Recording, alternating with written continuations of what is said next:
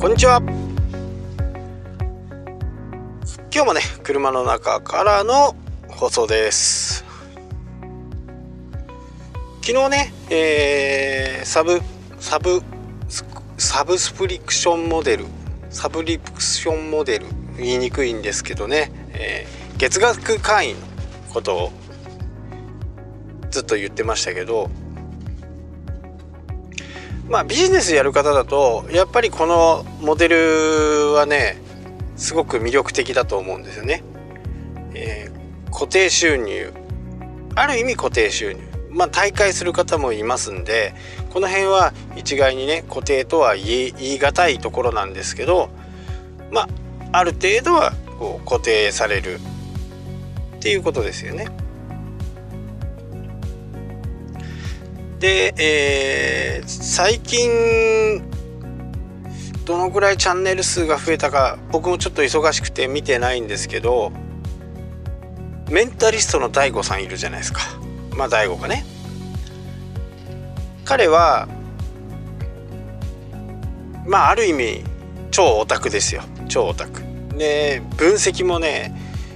まあ仕事柄なのかな。すごいんですよね。でそんな彼が今コンテンツをずっと配信しているのはニコニコ動画なんですね。でニコニコ動画でまあもしかしたらね、あのー、結構僕もセミナーでこうこのサブサブリサブスクリプションモデルの話になると、まあ、彼の話が大体出るんですけどあの価格設定とかまあ練りに練った金額設定なんですよね。普通僕たちが一般的な人間がねそういうものをやろうとすると、まあ、どうしても980円とか、えー、1480円とか、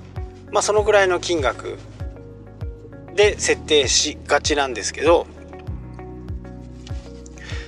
まあ大悟はやっぱり有名ですし、まあ、テレビにも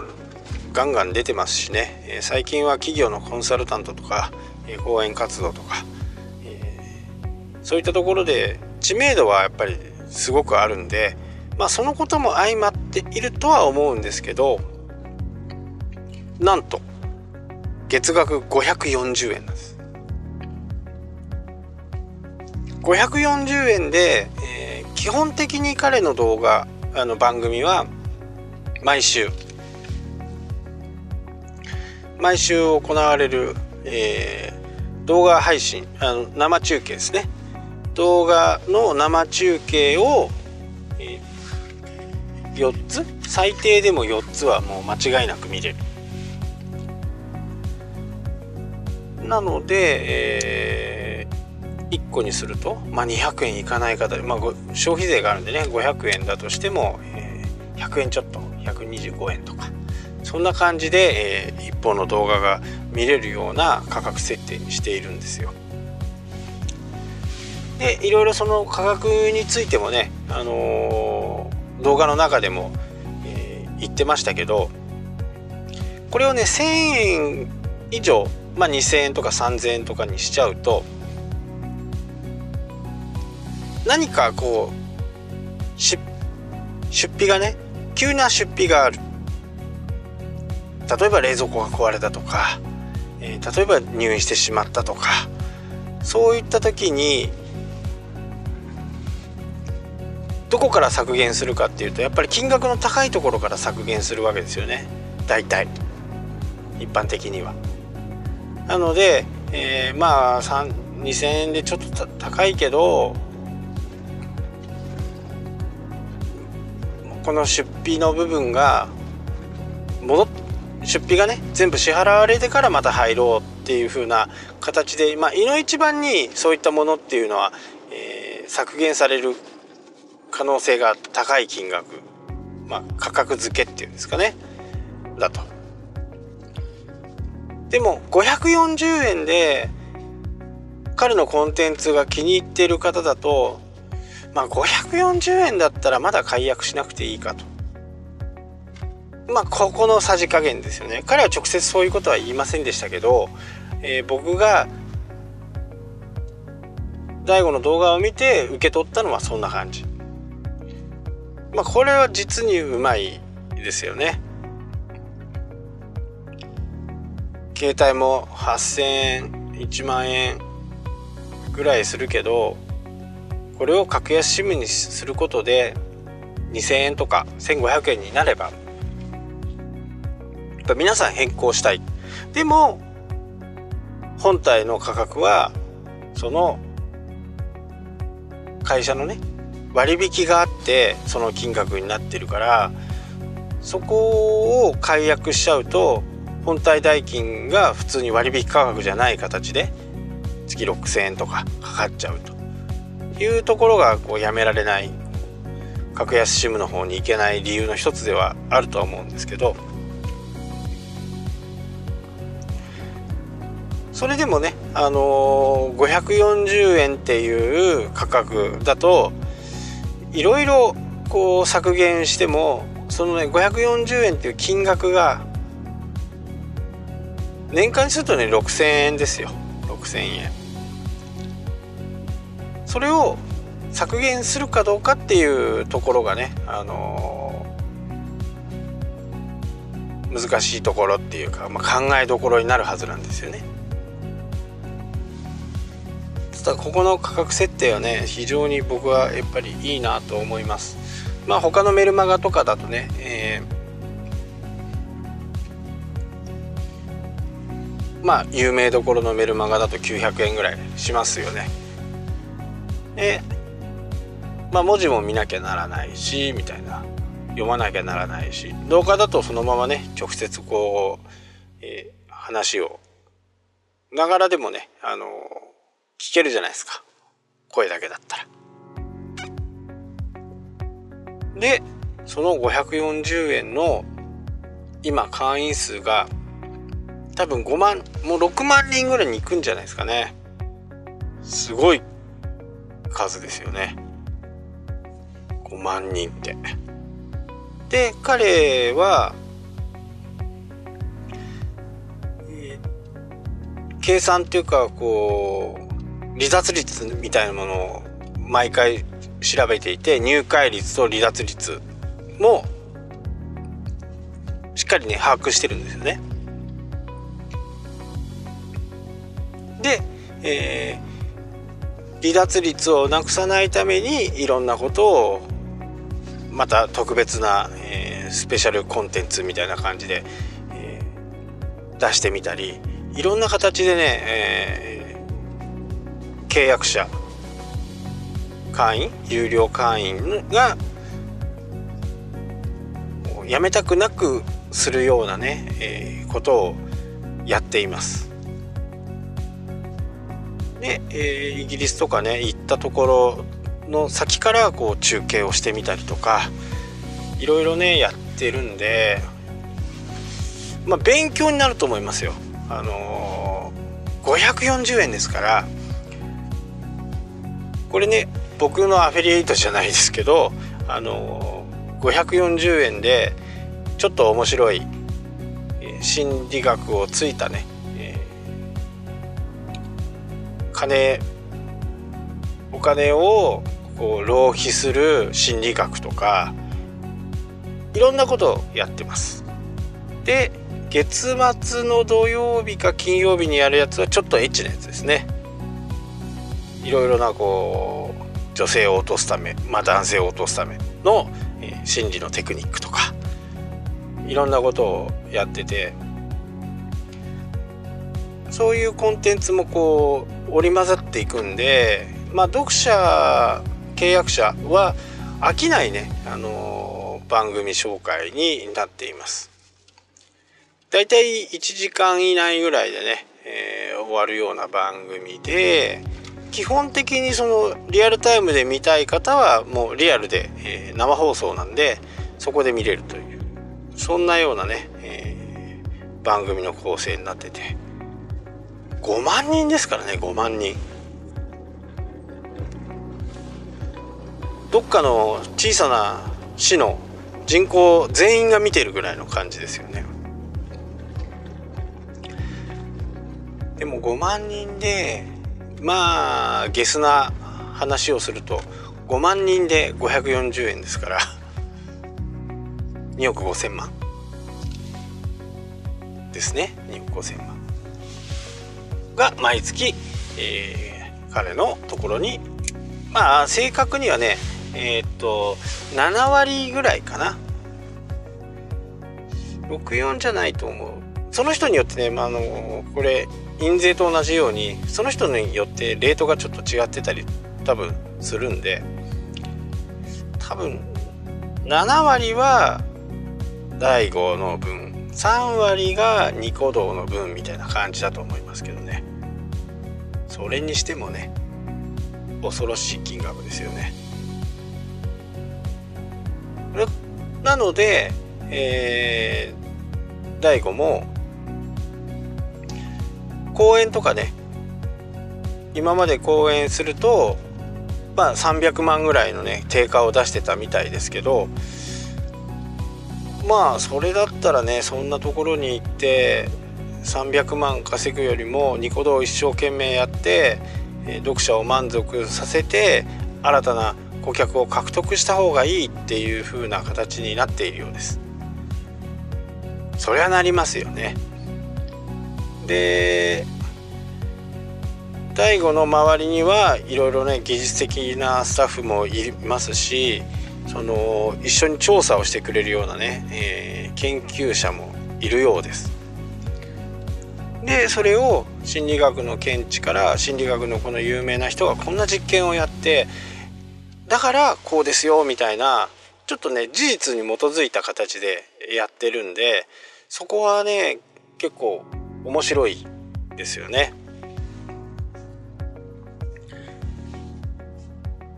まあただねその実験の方法とかもちょっと怪しい部分もあの実験の方法がねプリンストン大学のなんちゃら先生がこんな研究をやってこうだこうですよみたいな感じでん？って思う時もありますけどまあそういう人もいるはずだよねっていう風な感じの落としどころになってる感じですかね。まあそれを日本に持って帰って自分のビジネスに当てはめたりとかするんで僕はね最近ここ1年の中でのコンテンツとコスパを考えるとまあこれはまず一度ね見て、えー、見てもらった方がいいなと思います。で大悟もね初めの頃は本当になんかいろいろ叩かれてもう金の亡者とかいろいろ言われてでも今で4年目か5年目ぐらいになるんでしょうかね。ずっとこうニコ動でやってきて最近はねそういうこう嫌なやつなんか文句言うやつとか逆にねこうユーザーが追い出すみたいな感じ。なんなん大悟適当なこと言ってとかってもしコメントが入ったとしたらユーザーがねお前何何言ってんだっていうような感じでユーザーがね撃退してくれるみたいな感じになってますね。非常にうまくいっている。ビジネスモデルかなとは思いますけどね。まあ2億ですからね。多少の文句を言われてもね年間で242億だとしてね2億5,000万で3割、えー、5,000万。まあ2億2億はちょっと切る形だとしても年間で24億ですよ。それはそれはやめられないですよね。まあ、こういうふうな成功事例、まあ、有名人だからこそその540円っていう金額でそれだけの人が、えー、見に来てくれてるっていうのもあると思いますしあとは戦略。でこの間僕もやったんですけど多分聞いてくれてる方は、えー、このねポッドキャストを聞いてる方はえこれなんか途中からの話じゃね？えみたいな、えー、感じの放送があったと思うんですけどああいう感じです。初めね YouTube でやってでここからはニコニコ動画でっていう風な形。まあこれ昔からある手法ですよね。こうただその無料の方を YouTube の方？無料ですよね YouTube って。YouTube の方にも結構熱いコンテンツが入っていてやっぱりさらに聞きたくなるようなコンテンツ作りをしてるんですね。でこう出し惜しみっていうんじゃないんですよ。で YouTube の方で出し惜しみをせず出しといてそこからまたニコ動の方は振り絞るみたいな感じ。だからすごいねこうコンテンツとしては非常に濃い形になってますね。で YouTube で無料の部分での放送これ生放送もやってます。生放送で、えー、あと Facebook ライブもやってる Facebook のライブもやってるはずですね。でペリスコープもやってるはず。でこの3つは全部 iPhone でやってます。なので正直画質はそんなに良くないでも画質を求めている人が来るんですか的なことですよね。まあ、顔がねわからないような、えー、くらい画質が悪いわけじゃないんですよ。言ってもね iPhone はいいですからその辺のね、あのー、コンパクトデジカメで撮るよりも綺麗に撮れてますよね。なので、えー、読者が契約者がですね月額会員でお金払ってる人が綺麗な映像を見たいのかそれとも、えー、僕のコンテンツを聞きたいのかっていうことを多分考えてる考えてこうなったんではないかなと思うんですよね。で iPhone だったら手軽だし、えー、電波の環境さえ良ければね全然こうライブができる形。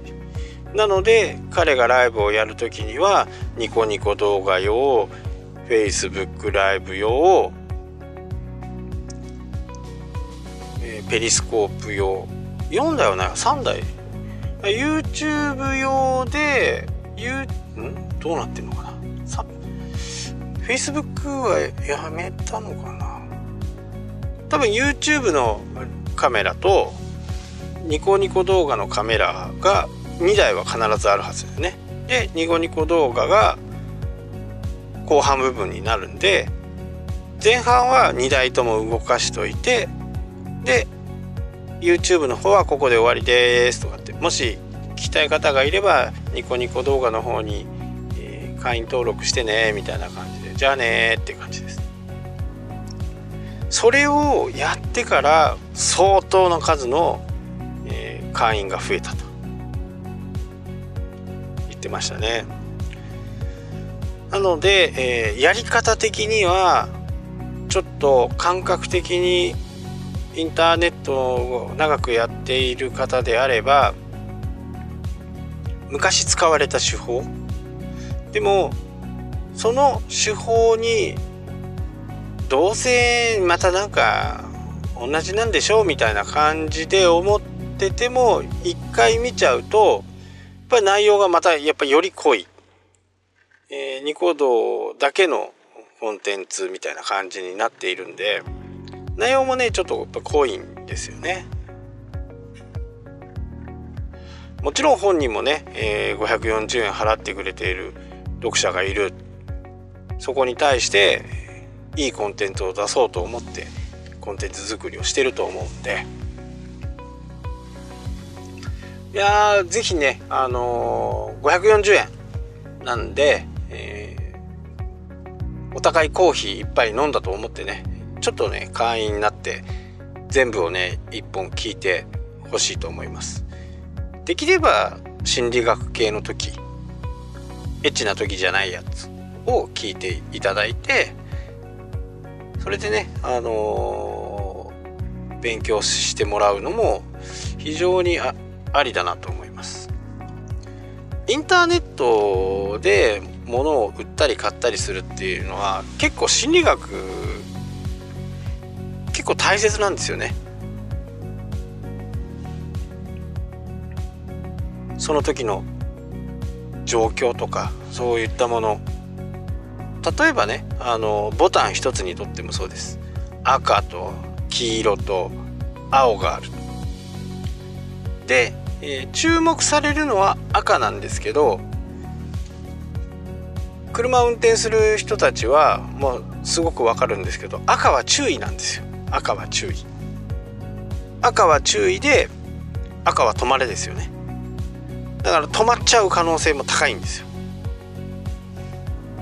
でも青は進めなんですよ。これも心理学の中で証明されてることなんでそういったこともねあの覚えておくだけでボタンを一つこう変えるだけでねボタンの色を変えるだけで、えー、制約率コンバージョン率が変わってくる場合もあります。まあもちろん金額とかねその辺も、えー、いろいろ複雑にね絡み合ってきますけどボタン一つにとってもね、えー、そういうふうなことになってるんで、まあ、非常にねその心理学を、駆使したねサイトっていうのはやっぱりこう今までの経験のもとにね作られていますんでそういうところは見習うところがね結構あるんですよね。本当にねあのー、大悟のニコ動は本当におすすめです面白いですよね。めっちゃ早口ですけどね。何言ってるか分かんない時ありますけど。ただねあのー、このペースでいくとね本当に10万人も全然夢じゃないかなって思いますけどね。10万に行ったら5億ですよ。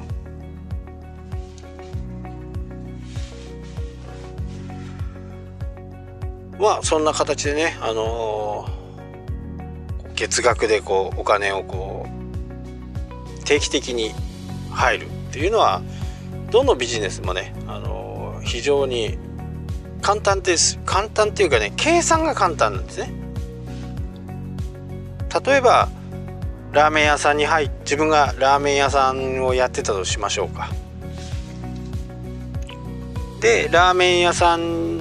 では単価っていうのはこういろいろいろいろあるわけですよね、えー、醤油ラーメンだったら700円。味噌ラーメンだったら800円とか。で単価が分かんないじゃないですか。あのお客さんが頼むものがバラバラなんで。だけど、例えば食べ放題とか2480円の食べ放題。っていう風な形になると計算はしやすいですよね。1人入ってくると2480円。10人入ったら2万4800円。100人入ったら24万8000円。まあもちろんそれよりアッパーはないですけどそれよりね上に行くことがないですけど経営ってことを考えるとやっぱり僕はどっちか言うと1人来るとはい5,000円とか1人来るとはい2480円とかっていう方が僕はねまだ好きかなっていう感じですね。まあハンコ屋さんはねもうほんと点でバラバラなんで下の商品っていうのは100円から象牙で一番高いやつだとね20万とかそんなのがありますでその時その時によってねこう変わりますし印鑑の安いやつ認めしか認めの印鑑100円のやつしか出ない日とか今日は高い印鑑が出る日とかなので結構こう不定定期にこう動くっていうのはあんまり嫌ですよね。まあ、もちろん売り上げが高い日は、えー、頑張ったって思うんですけどでもそれって、えー、すごく外的要因が働くじゃないですか。自分は何何にもできない。で雨が降ったり雪が降ったり。まあ雪が降ってもねあんまり北海道の人って実はあんま変わらないんですよ。あの、雨と雪って本州の方だと同じでしょうみたいな感じだと思うんですけど北海道の人って雪はねまあ寒いですけど雪は雨と雨が降るのと雪が降るのでは全然違うんですよね。まあ面白いですこれは。なので北海道の人って雪が降っても傘ってあんまりささないですよね、まあ、帽子をかぶったりとか、まあ、これはなんでかなっていうのはね、あのー、思いますけど本当にね雪はねちょっと違うんですよ感覚的にね。各地方によってそんなこととかがあると思うんですけどまあ雨が降って売り上げが悪いって。まあお客さんの心理からするとねよくわかるんですよね。いや今日雨降ってるから明日行こうって。まあなると思う。僕もなりますからそれはお客さんだってなるのは当然ですよね。そうなると1日の売り上げっていう部分で換算しちゃうとやっぱり悪い日が出てきますよね。ただ月額にするとねそういったものは、えー、なくなりますしまあ僕もね、あのー、考えてみたんですけどうちの商売はなかなか難しいかなっていう感じですかね。えー、本当によくね人に会う方であれば名刺をね1,000円で、えー、何枚でもみたいな何枚でもっていうわけがですね普通がね、えー、うちやっぱりちょっととフランチャイズの費用とかもかかるんでちょっと高いんですよ。100枚で900、えー、14001500円ぐらいかな。で、えー、それをね980円で100枚をこれを固定でずっと980円で。とかあと封筒とかねそういったもの。ただね今までの統計を見て、えー、いると頻繁に来る人はやっぱり頻繁に来るんですよね。3ヶ月に1回とか。100枚ですからね普通に仕事してるとなかなかな新しい人に配るものですよね。なのでそんなにそんなになくならないんですよ。もう営業が長ければ長いほど。新しくねこれから始めようって思う人たちはやっぱり300枚とか頼んでいきますけどもう、えー、17年18年もやってると大体その人のこうサイクルっていうのが分かるんですよね。前回は、えー、9月に頼んだからっていうとこう3ヶ月に1回ずつぐらいね100枚頼まれるなとかまあそんな感じでになりますからそういうふうなことをね、えー、考えてはいたんいるんですけどまあなかなか難難しいかなってうちの商売はねやっぱり魅力的なのは飲食店とかはね非常に魅力的だなと思いますし他にもねいろいろあると思うんですよね。まあこれはね今一生懸命本当、うん、考えて、えー、はいますけどねまあ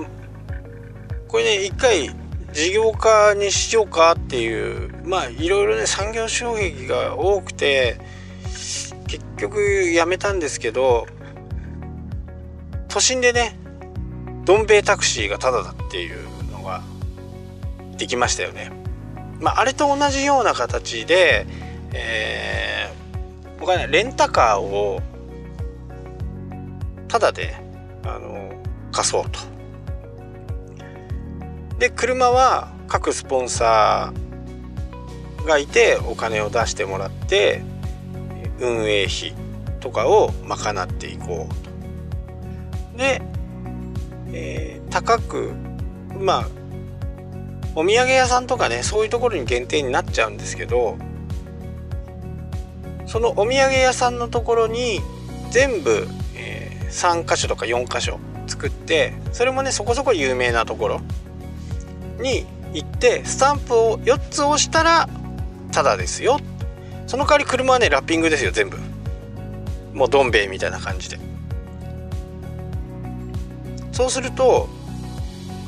レンタカーなんで観光するじゃないですか。いろんなとこ行きたくなるわけじゃないですか。で街中をその車が走るっていうのはやっぱり広告主としては嬉しいわけですよね。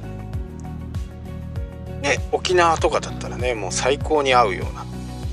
沖縄結構広いあの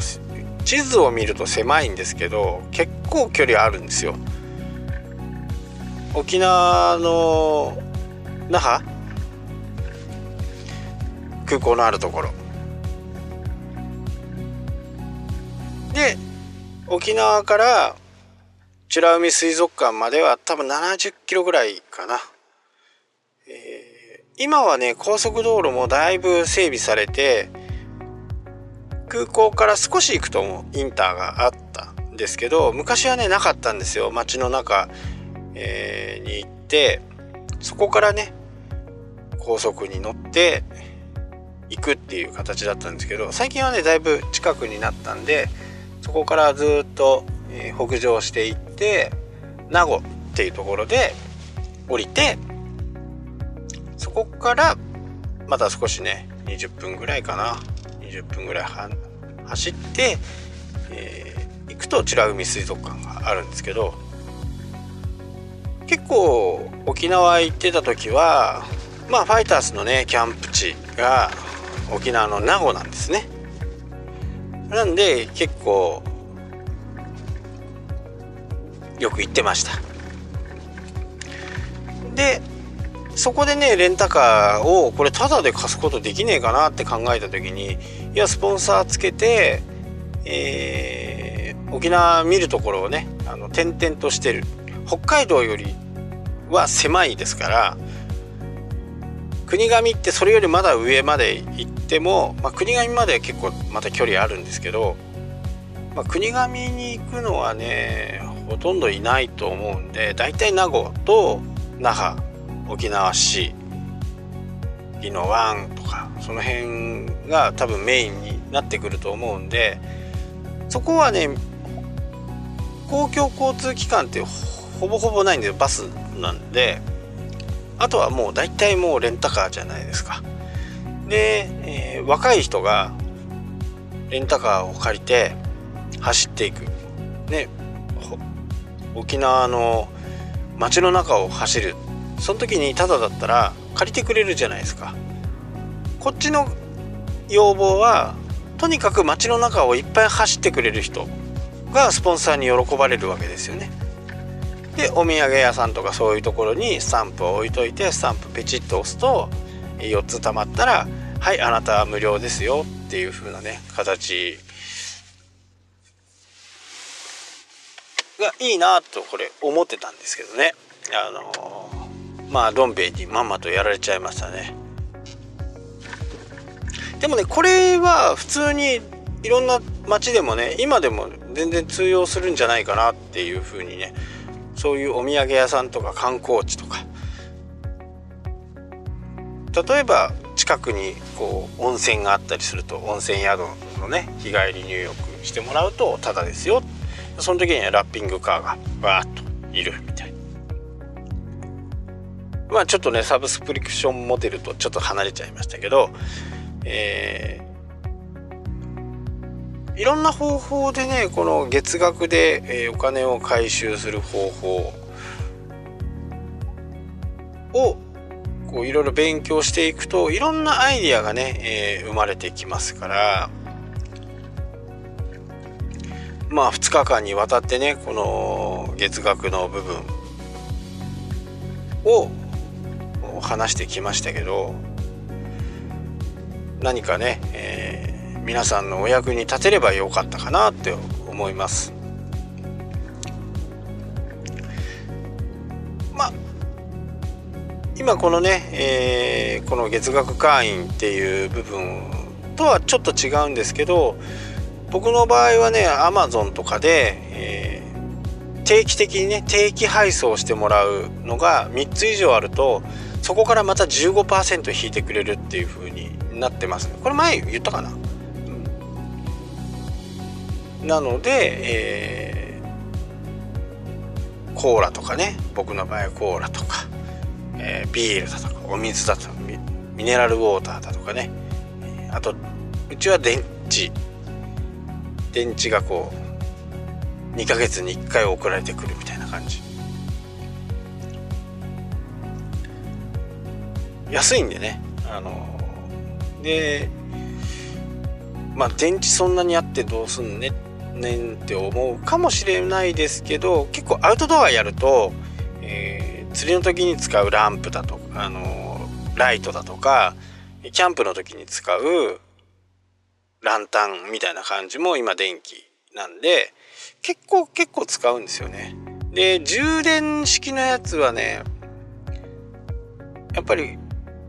行く前に充電しとかなきゃダメだみたいな感じででどこかその4つあるうち1つでもね、えー、充電が完璧じゃないとやっぱり早いんですよね消えちゃうのが。なので、え大体 Amazon から電池は買ってますかね。今どうなのかなニトリさん。ニトリの電池は安かった。超安かったですよ。ニトリの単3単4は4本で100円でしたから105円かな108円か。もうすごい安くないですか？で Amazon にする前まではほとんどニトリ100円ですからね。で結構持ちます持ちましたよ。ライトもね、えー、釣りの時のライトとか結構あのー、明るくてまあ明るいイコール消費電力も大きいわけですけどやっぱり足元暗いとね、あの、海に落ちちゃうとこととかありますんでまあかなり明るいのを使ってますけどまあ、23回行ってぐらいではね電気が切れない。でそんな時のためにねあの電池はいつも常備しています。そうリスク管理の話もう前したと思うんですけどちょっとね皆さん実験してみてください。今電池があればそこになんか Siri が反応しちゃいました。電池乾電池をアルミホイルで包んで手手でこう持ってみてください。そうすると、